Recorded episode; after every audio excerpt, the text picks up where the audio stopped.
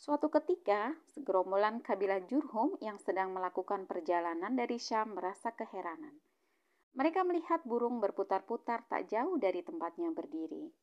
Padahal biasanya burung akan bertindak seperti itu jika di bawahnya ada air.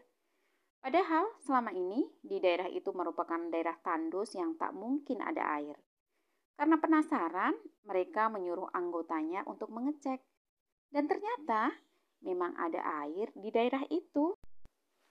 Menerima kabar yang mengejutkan itu, mereka semua akhirnya berbondong menuju sumber air.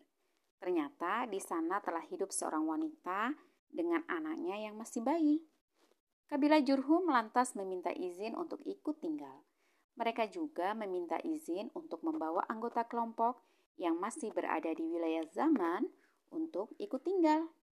Sejak saat itu, Penduduk di sekitar sumber air Zam-Zam terus bertambah hingga menjadi kota yang sangat ramai seperti sekarang.